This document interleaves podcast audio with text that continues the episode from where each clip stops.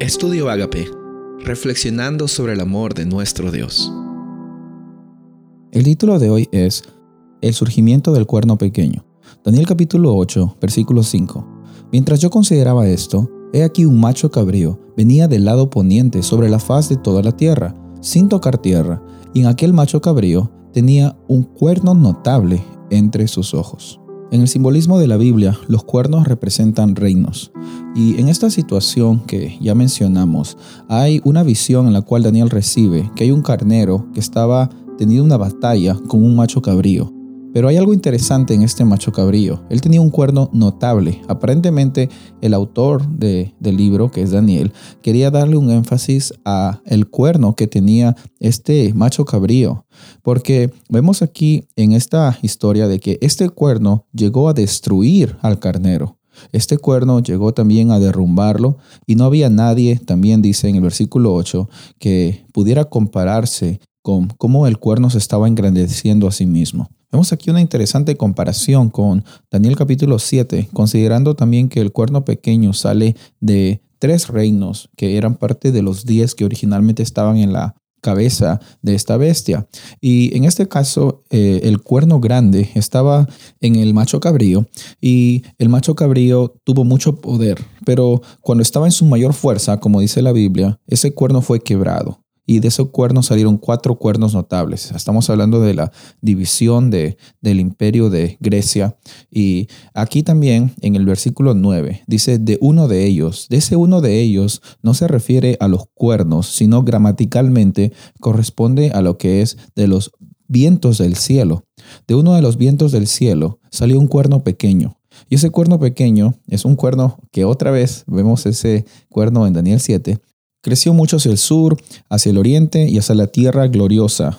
Es interesante ver cómo esta, este cumplimiento histórico se dio con lo que es eh, Roma pagana como un sistema espiritual. Y nos, damos cuenta también de que había una correspondencia muy grande entre Daniel 7 y Daniel 8 eh, con este cuerno pequeño. Había bastantes cosas que hacía este cuerno que eran cosas que eh, intentaban confundir a, al pueblo de Dios. Hay mucha confusión cuando a veces nosotros no ponemos a Dios en nuestro primer lugar. El llamado de este día es para que nosotros consideremos a Dios como lo más importante de nuestras vidas. Dice la Biblia que si buscamos el reino de Dios y su justicia, todo lo demás vendrá por añadidura. Lastimosamente este cuerno pequeño tenía mucha arrogancia, al mismo tiempo, también, eh, como vemos en el, el capítulo 7, tenía mucha inteligencia, por así decirlo.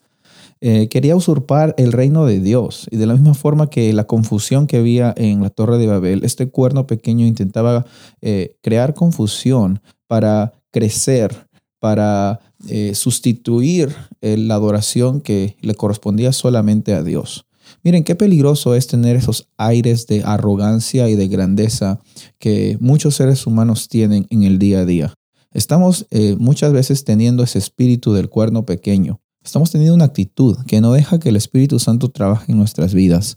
Y si el Espíritu Santo no está viviendo y trabajando en nuestras vidas, nosotros podemos tenerlo mucho en este mundo, según lo que nos dice el mundo, pero no es suficiente, no, siempre vamos a querer más. Miren, la arrogancia muchas veces lleva a la ambición, la ambición está conectada con la envidia, la envidia está conectada con los celos. Esos sentimientos eh, nunca van a satisfacer tu vida al lograr cosas, nunca vas a, eh, vas a pensar que te sientes más que los demás, pero no estás logrando una vida con abundancia, que es la vida que Dios quiere que tú tengas. Recuerda de que históricamente el cuerno pequeño eh, se llegó a dar, eh, pero también a veces nosotros tenemos ese espíritu, que no sea nuestro espíritu el de arrogancia, sino sea nuestra oportunidad que en nuestra humildad, que, que el Espíritu Santo está trabajando en nuestras vidas muchas personas lleguen a conocer a nuestro Dios.